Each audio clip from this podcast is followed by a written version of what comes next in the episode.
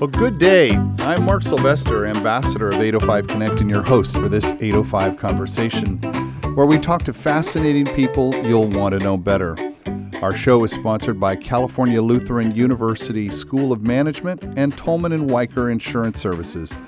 Thanks to them both for their support and encouragement.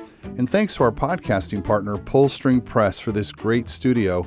And to Patrick, my co host. Hey, Patrick. Hey, good morning, Mark. Patrick, we um, you're going to love this conversation.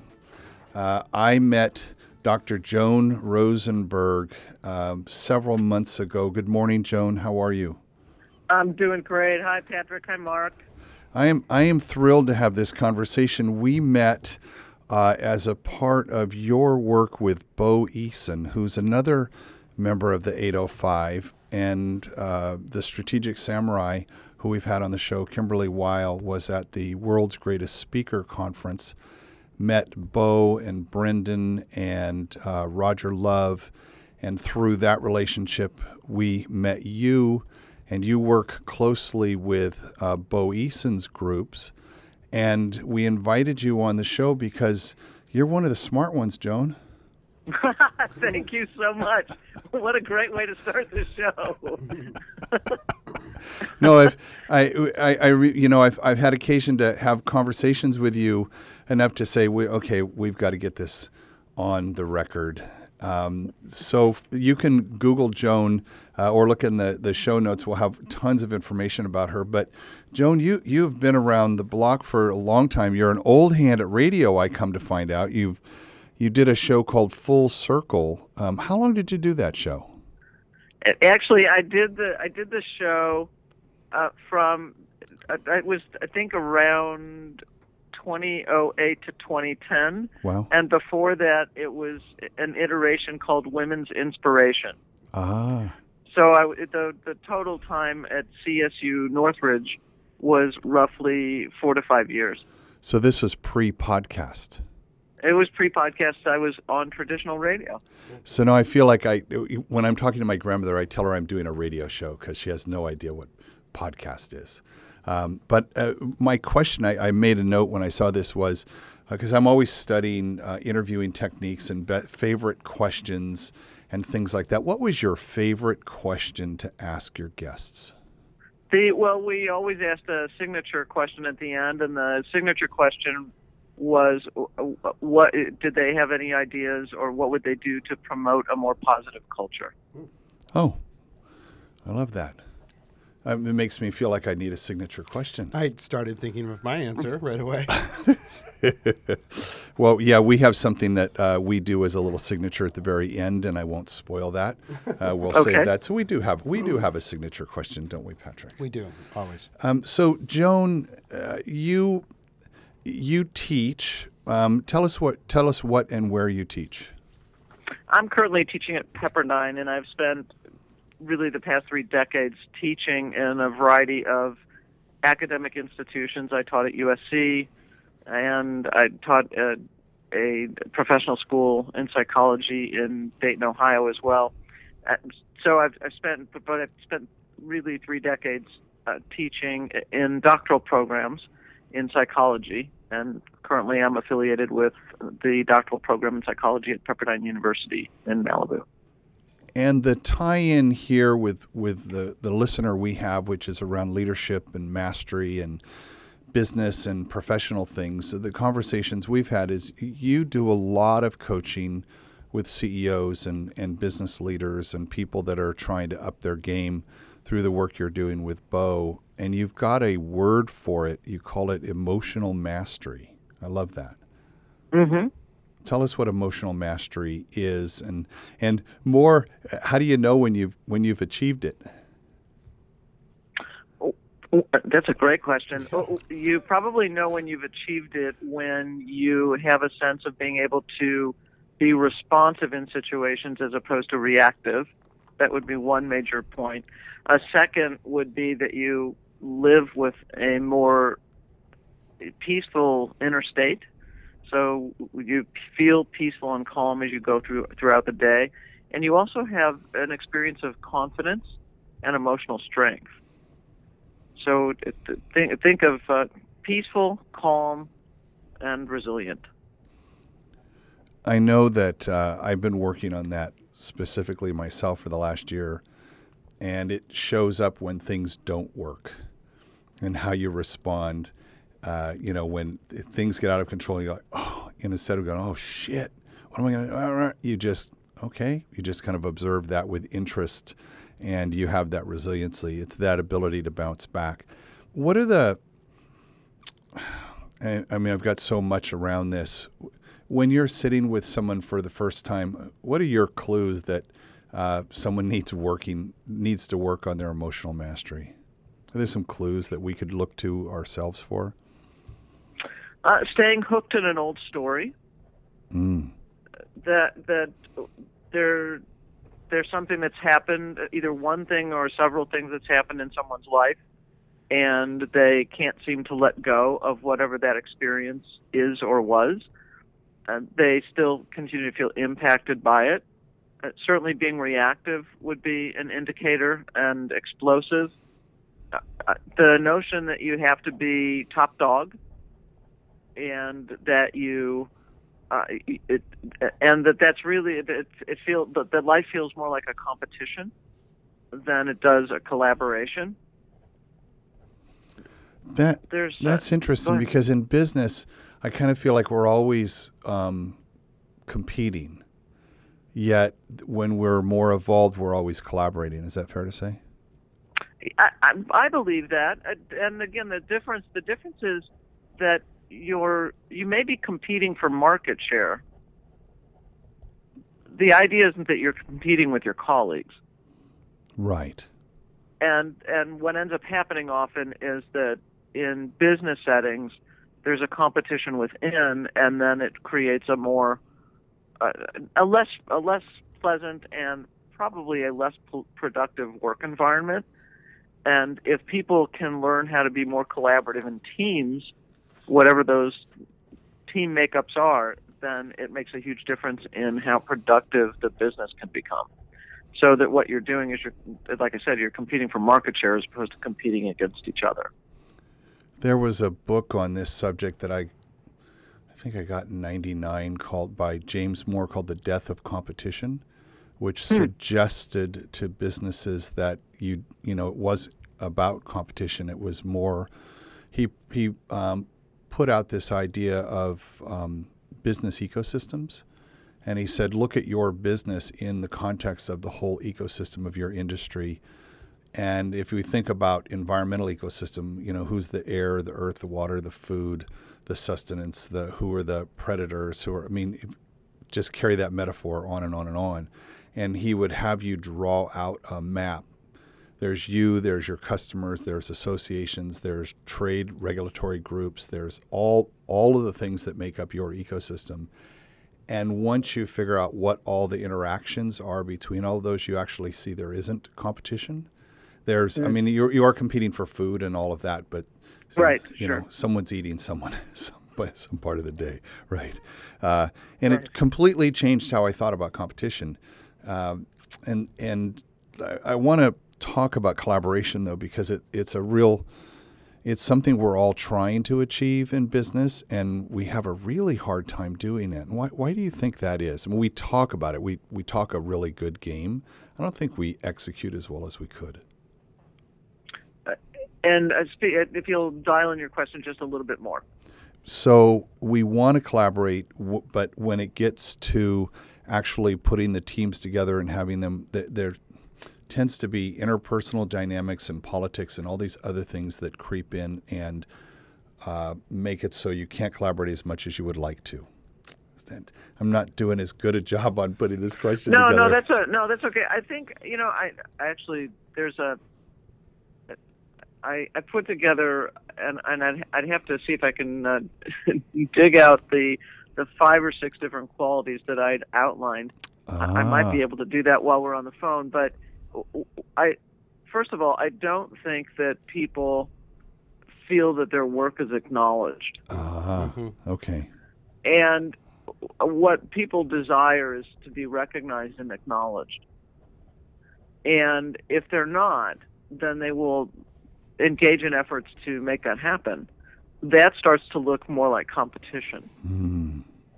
So if a CEO or manager, whoever the person is that's supervising or leading, can acknowledge the efforts, really rec- recognize individually and at times recognize publicly the good works that their employees are doing, it, it makes a huge difference. That becomes often far more vo- motivating than money.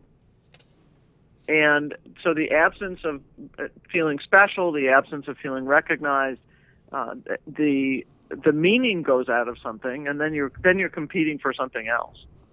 So does that go to what um, this sense of significance, and that we all want to feel significant, and then secondly, we want to feel connected, and that significance comes from that external recognition. well, it would it would be great if the significance would come from internal. I was waiting for you to say that. Thank you.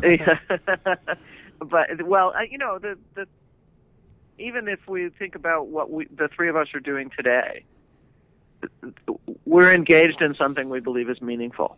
Yes. And we experience internally as meaningful. So it becomes self motivating and self generative because we find meaning in it. Hmm. Do do I need somebody to come along and say, "Hey, Joan, you know what? You're doing a great job on this." For me to want to to share my knowledge, no. It's it's stimulating and meaningful within. Not everybody feels that way. Yeah, that's and that's a and rare because, thing, right? Right, and so because they don't feel that way, they seek the external validation. And I think we forget: is it is it excuse me is it is it possible that the the the CEO, the boss, who is self motivated, tends to think everyone's like that and forgets that people do need to have that recognition? Sure, that may happen. And I also don't want to position this as an either or conversation, hmm. and instead have have us understand that it's a both and. That that the internal drive and the self satisfaction and the meaning that we derive from something that we do is important, and also that it's it's supplements and is extra nice to have someone else outside of us yes. recognize it. So I'd, let's understand it's also a both and. It's um, the quote I heard that I, I love for this one is the genius of the and versus the tyranny of the or. mm, mm-hmm. Well, I've got a I've got an or question. um, so in, in, this in this current climate of, of CEOs that, that have to maintain uh, a perception of, of you know fast moving, strong, you know, uh, no weakness, inflappable, um, it, is that is this is this a standard now that that getting counseling from or not counseling, but like uh, supportive consulting from a psychologist. Is that is that is that a fear or weakness inside of a CEO, or uh, is that kind of an established behavior that's happening in CEOs now? Is that an okay thing to seek outside counsel to support, you know, uh, the deficits that you might have in your leadership? Well, I I'd like to respond to that one with an analogy. Excellent. Oh, I, I, story time. And I I just said this last night to someone. If you if you think of of two leaders, it, it could be whatever the configuration is, two men, two women, doesn't matter, uh, one man, one woman and uh, both know that they have a problem or a concern that they need to address. So both know that they need help. They have the problem. They know that they need help with the problem. One goes to get help with it, seeks help, and the other one doesn't. Which one's the wise one? Which one's the fool? Well, one would think the one who goes to get help. Exactly. So I think of it as wisdom for someone to go after the help that they need once they recognize there's a problem or a concern. So I never view that as a deficit. From my standpoint, that's always strength. And I have a view of emotional strength that includes someone feeling capable and someone feeling resourceful. And emotional strength involves acknowledging needs and limitations, being able to ask for help and being able to receive that help. And that for me falls under the resourcefulness Hmm. element of emotional strength. So I position someone asking for help as emotional strength. I- I like that you put it that way because I, I Patrick, I, I ask this question myself because we see someone once a month, and I look at it as sharpening our sword.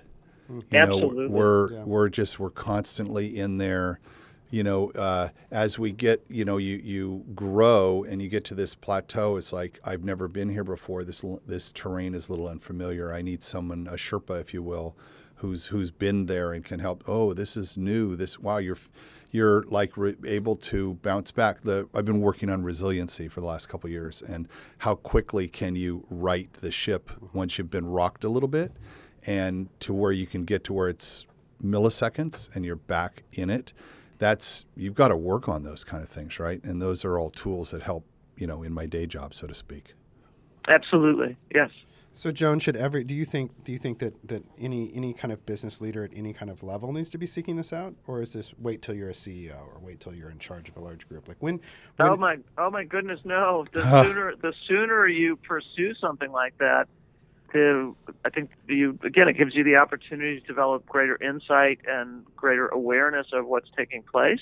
And as a result, you you develop more and more resilience and uh, it, wisdom, I think, in the process. So, absolutely, the earlier one chooses to pursue that and to recognize good counsel uh, and seek good counsel, I think it makes a huge difference in how one performs and how one leads one's life. I'm so glad you said that because I've been thinking about the lessons I wish, the lessons I'm learning now that I wish someone had somehow been able to crack through my thick skull in my 25 to 35 year, that 10 year mm, period. Mm-hmm. Because that's the period, you know, as young leaders. I mean, I was I was a leader at that point, you know, and, and running things, and I was just learning it, you know, school hard knocks and all of that, and I could have used could have used some of these lessons. I could have used podcasting back then, Patrick. I would have listened. I would have listened to this show uh, in, in depth. So I want to switch a little bit, uh, Joan. We when we were talking in La Jolla a couple months ago, you explained this this concept of how we deal with unpleasant feelings, and um, I, I think you said there were eight of them or something. But to, I was really fascinated. I think that's when I invited you to be on the show because I said, "Oh, let's talk about that on the show." So, if you don't mind, I'd love you to tell us what that what that whole idea is. The what I figured out in my 30 to 40 years in psychology and countless thousands of hours or tens of thousands of hours of training and teaching is that by and large I think the struggles that people face come down to being able to handle unpleasant feelings. I'm having revelations. And uh, good. This is then then you're fitting into exactly what I'm talking about.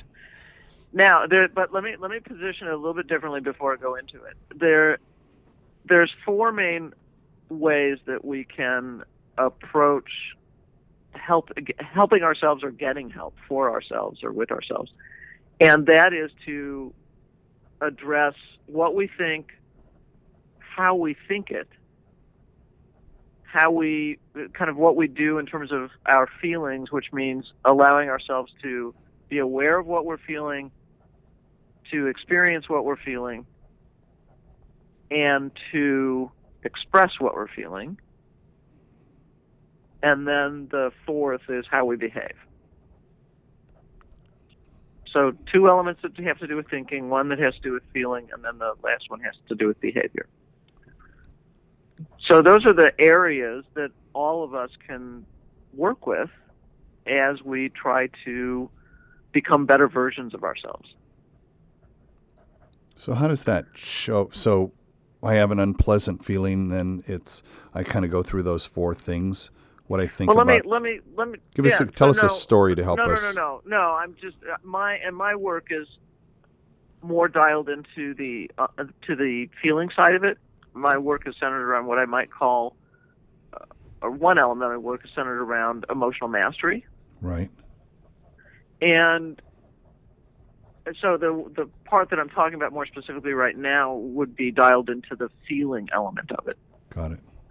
Except what I want I want you and others to be aware of is that there's really four major areas to tackle when somebody's trying to tackle an emotional problem. Ah, got it.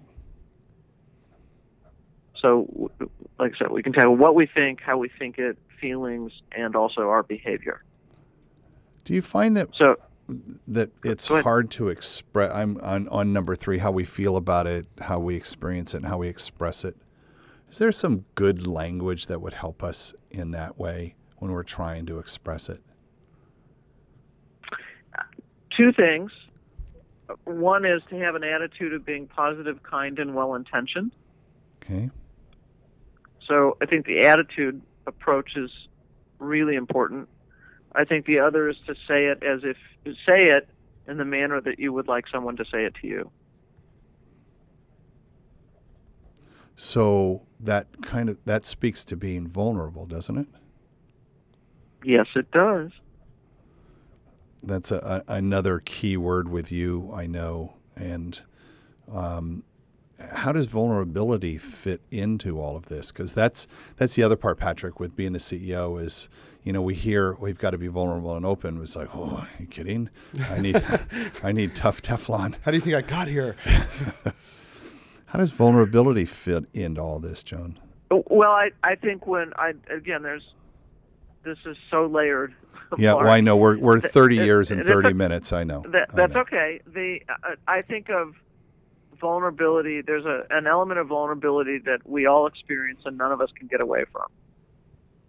And and so it's innate. It's part of our nature.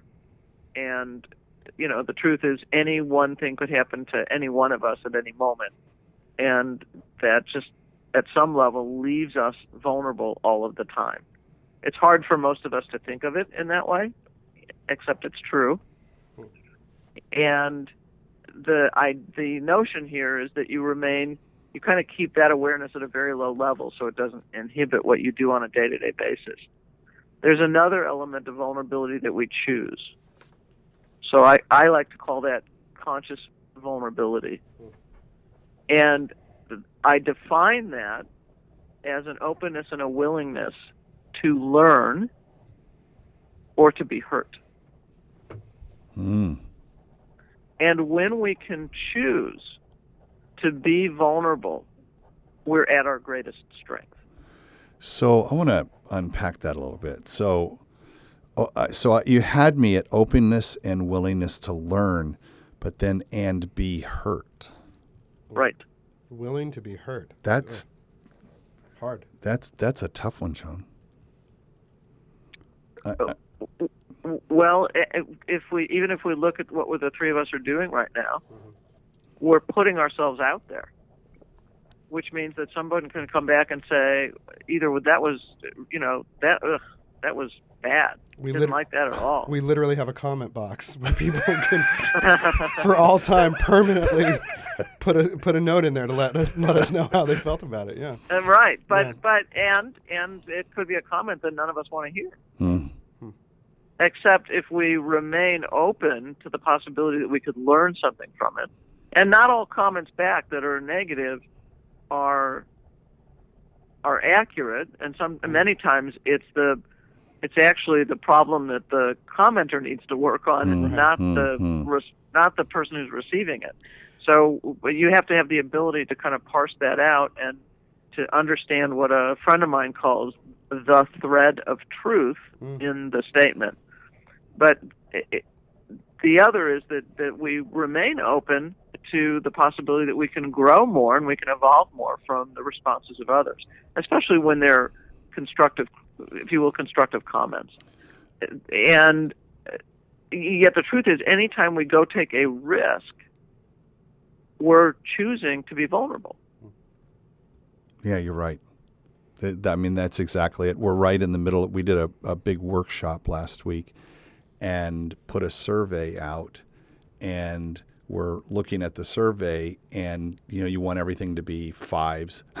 You want everything to be and when people make the comments you it's hard to not take them personally and we were talking last night and i said no here's our op- it's exactly that. We took a risk. We did stuff we'd never done before and it was we're opening we're opening ourselves to learning.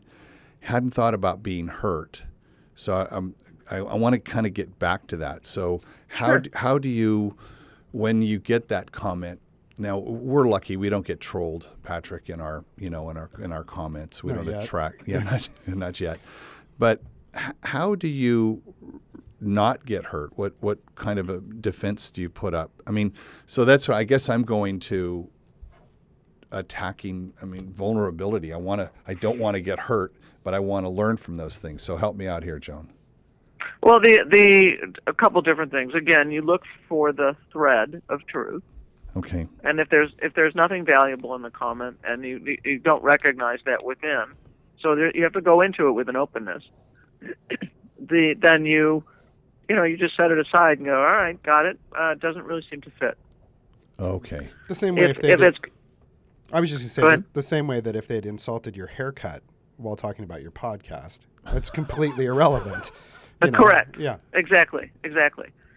So, so you just you set that aside. The second is that you, uh, you know, whatever is there and constructive, then you go, all right, got it. I need to learn from this and and kind of move on. The the third is probably the one that's a bit more challenging, and and it's to understand that it's actually the the, the because you're putting yourself out there, you have to anticipate the criticism because others are not taking those same risks. And they will, they somehow have the notion that they can judge as the spectator uh, when they're not in the ring. Huh.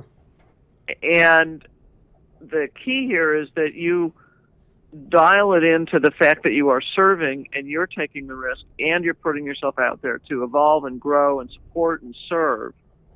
And that's what's important. So if you're getting criticism, then you've arrived.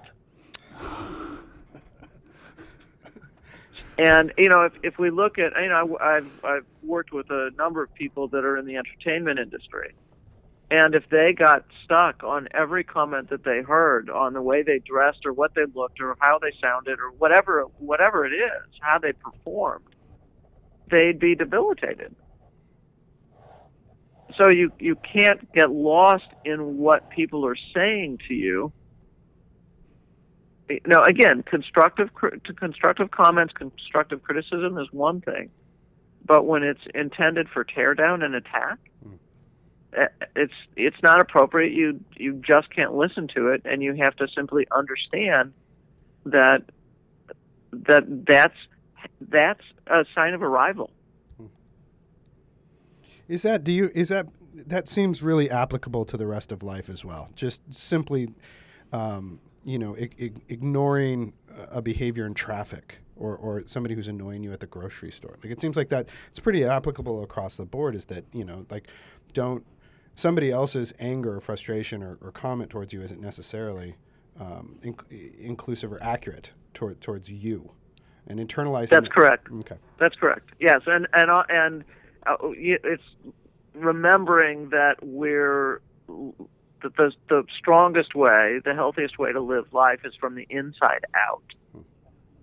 It, that if we try to live our lives based on how other people want us to live our lives, it it's there's no sense of internal strength. which gets And go ahead. Well, I mean, that gets back to the earlier comment about the recognition, having that recognition come from within right. yourself. That's right. That's right. So, so, and the other part, uh, Patrick, is to understand that the truth is we're reflections of each other.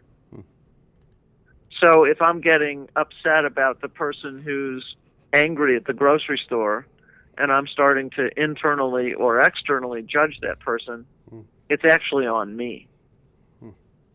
It's not on the other person. And you are you, you then you're you're saying or positioning that, that that perhaps that's a waste of my time. to be to be frustrated with these other people. No, well, no, I wouldn't say waste of your time. If you're reacting that way, then the most beneficial use of your time is to try to get a sense of what's hooking you. Oh. Hmm. What is it about that other person that it, uh, that I'm responding to that's kind of getting me? Yeah. I, does this? So I'm, I'm gonna. it, it becomes. It, I'm sorry. It becomes Yeah. an opportunity for reflection. So this kind of gets back to the four from earlier. Is like, what do I think about what that person said? How how we think it, and then how do I feel about it? Express it, experiencing how am I? You're kind of doing all that in real time, and then how do I behave? Oh, I just walk away. I deflect, or I go, oh, that was interesting. Thank you for pointing that out, and move on.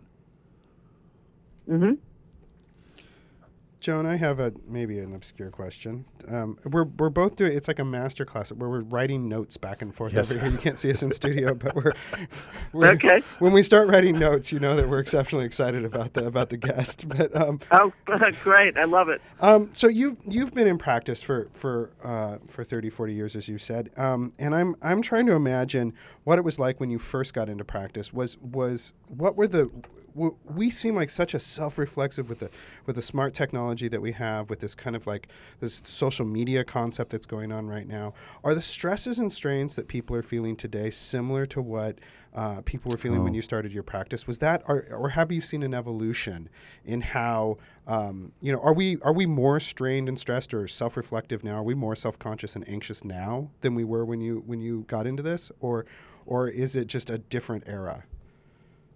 It uh, it's different. Uh, the amount of information that comes in in any can that can come in in any moment. I don't even know the degree to which that's been increased. Hmm. And I, I th- somebody quoted some statistic not too long ago, and I, but I don't know the exact numbers. But whatever it was, it's like in in it might even be a minute the infusion the, of information Hmm. is what it would what would have happened in a month or a year or whatever it is. But we're talking about some very small bit of time now in relation to even time 50 years ago. So uh, it because the access to information wasn't as great, uh, it was simpler. And I also think that the threats were different. The lit- literal threats were different. Hmm. And, you know, we have an infusion of guns in American society. hmm You know, 50 years ago, 40 years ago, even 30 years ago, the degree that that was out there it wasn't the same. So the literal ways we can be hurt has changed Mm, mm. and the amount of information that comes in at any given moment has changed and and there's there's more and more ways that people are also exposed to if you will exposed to threat in in a an in an intentional way so the news doesn't focus on the things that help us. The news isn't focusing on good stuff happening and our and our higher nature. The news focuses on what is what puts us at threat. Hmm. And I think we would have a very different experience if the if our culture was focusing on what what enhanced us and called us to our higher natures as and our truer natures as opposed to the base elements of our nature. I want, that that I think is probably one of the most important points uh, that I've heard today is, is that idea that, that we're just we're not aspiring to the to big enough things, or we're not you know Hmm. social media isn't a big enough aspiration. Being connected through social media or having you know having enough followers isn't a big enough aspiration. And it's not genuine connection. Right, right. It's it's a it's a kind of connection. It can facilitate genuine connection, but it's not enough. And there is something that we all get when we're face to face and heart to heart, literally, and that's lost through social media. like I said, there are values to it. Uh, and there's you know there's lots of values to it, ex- except it can't be used to supplant face-to-face and heart-to-heart connection. That's where um, the working remotely has some benefits, but in every case, I insist on actually having a couple of days with the people in person, working with a Mhm. client in New York now, Yep. and you know, insisted that we had three days to kind of meet everybody, breathe the same air. I, I liked it. You said face to face and heart to heart. I hadn't heard it put that way before. I, I really like that. And, and we, we talk about networking a lot on the show because I think that's a skill that people aren't real good at. They're really good at social media and really good at all of that. But it's, oh, now I'm going to put them in a, a room of live humans. Now what do I do? Where's your like button? Can I push the like, bu- like button on you? I like you. push that button. Uh, I know that you're. Uh, we we talked earlier about um, we we talk about mastery. We love mastery on the show, and those we've had lots of people talking about it. You talked about conversational mastery, and I think that's a key piece to being good, a good networker, and good in live face to face situations. I want you to talk some more about conversational mastery. I, I look at conversational mastery and on both sides of it. One is being able to speak with ease and say the things that you want to say when you want to say them, how you want to say them, and in a manner again that is positive, kind, and well intentioned. That's always at the kind of the the foundation of what I talk about. So, so you, obviously then you'd be using discretion and the it's also the other side of it and it's how to be a good listener and how to be a responsive listener so it's or what i might call an, uh, being able to be well attuned to someone else We call it. Um, so I, I, want it- I want somebody I want somebody to be able to do both to to listen well, to respond well, and also to be able to speak with ease. what um, what kind of trick? Well, not tricks. I'm gonna call them tools. What's a great tool for being to help someone be a good listener?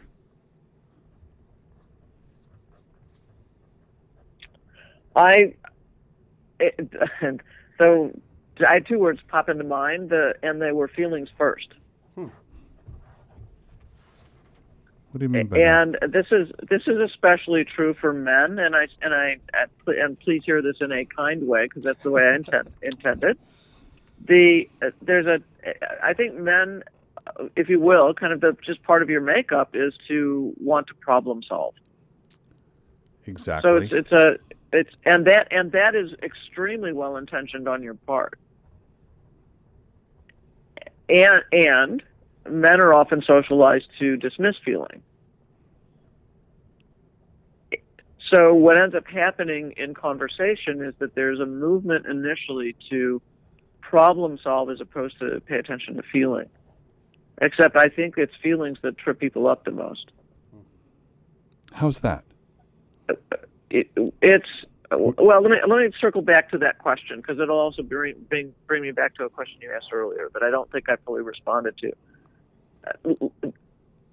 If I'm distressed about something and you're my CEO and you look at me and you go, Well, have you tried this? And have you tried that? And what about this solution? And what about that solution? Except I'm still distressed. I'm still Mm, frustrated or I'm Mm. still disappointed or I'm still embarrassed about whatever took place. Then it's going to make it harder for me to listen to your solutions when I'm still grappling with my distress. If on the if on the other hand, again, you're the CEO and you see me distressed and you go, "Wow, that must have been really frustrating for you." mm, Now you've Mm. recognized my state. You've recognized my Mm. experience. And I go, "Oh my god, yes." You give me an opportunity to tell you two or three sentences or maybe a paragraph about what distressed me. I immediately calm down. mm. And then we can go to problem solving.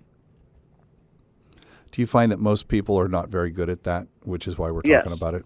Yes. Yep. And that's part of the conversational mastery. So It's always feelings first.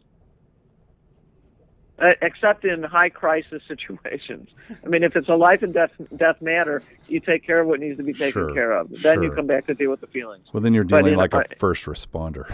Exactly. So 95% of the situations we're talking about address the feeling that someone is experiencing. Joan, I'm A- I'm particularly taken with this on a completely different level in that I've been working on my ability to be a good listener through the study of improv. Our listener knows that I've been doing that for about a year now.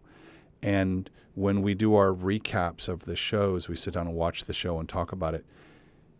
Our teacher almost always talks about how when it didn't work, it's because we weren't talking about emotions. We weren't focusing on how did I feel towards that other person. I was we weren't exp- if we can get that emotional piece in there, it connects everybody gets more connected to it. And it's it's interesting. We we just had this conversation the other night, and what you're suggesting here is that we focus on feeling and emotion. Yeah, Yep. Feelings first. I love that. So I I put a um, on our notes, which you can't see.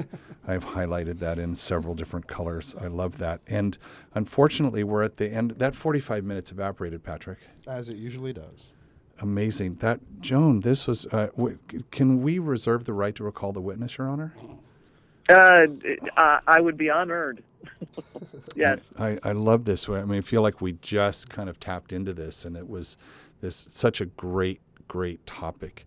Um, and I know people listen all the way to the end because they want to wait for this question, which is, we've had this fantastic conversation, and um, I want to put a title on it. We want to give it a, name so that when people are looking through the list of well over 50 episodes now, deciding which one to listen to first, this title gets them go, oh man, I, I, I need to listen to that. And we like to give our guests the dibs on that, uh, giving that name. What would we call this episode, Joan?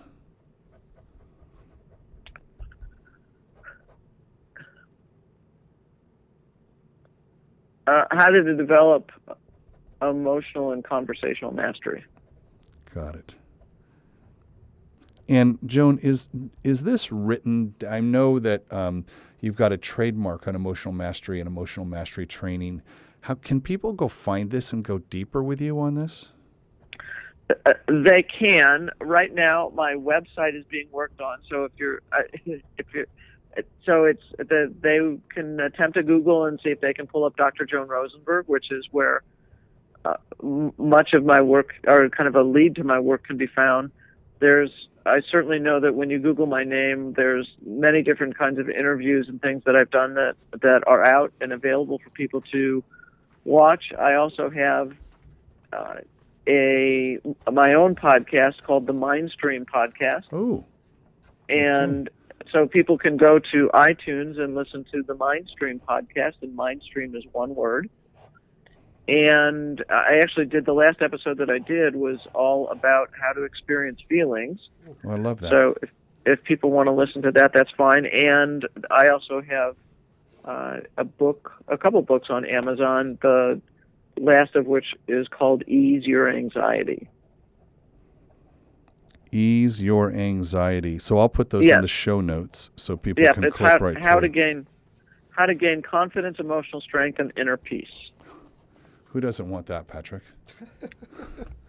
I'm fine. I, I'm- don't need it. I'm you're good. Oh yeah, no, Great. I've never experienced anxiety. You're ready to get hurt. Yeah, I'm ready. Sure. It- yeah, I think what I'm I think what I'm learning is that men just call it something different. Oh, That's probably true. Joan, thank you so much. Uh, this has been a great conversation. I appreciate um, this, and we definitely want to have you back on the show, and uh, in sometime soon. And I'm looking forward to the people's comments here. Please be kindful, kindful. Yes, that's a mm-hmm. new word, mm-hmm. kindful. Mm-hmm. And I also want to thank California Lutheran University School of Management and Tolman and Wiker Insurance Services our podcasting partner here, Pullstring Press, for this great studio, and Cielo 24, who provides the searchable captions for our show. The 805 Connect project is supported by partners and sponsors throughout the region. I want to thank them all more information about the project at 805connect.com. And Patrick, how could someone help us now that they've listened to the very end? How could they help us? Well, I think as our conversation conversation has shown, um, it doesn't really do us any good to just give us five stars and move on. I think we need to hear uh, what it is we can do better. I think that's very important uh, for us to to read through the comments. If we just see five stars, we think we think we're fine and we've got nowhere to grow. So uh, help us grow. Uh, give us some uh, advice inside the comments and uh, give us a, a couple four stars so that we know that we need to work on this harder and that will propel us forward. Absolutely, thank you. I I would love to hear from you personally as well. You can send me a note, Mark at 805connect.com. Let me know um, how we can make the show better. Right? Thank you. So until next time. This is Mark Sylvester, your host for 805 Conversations.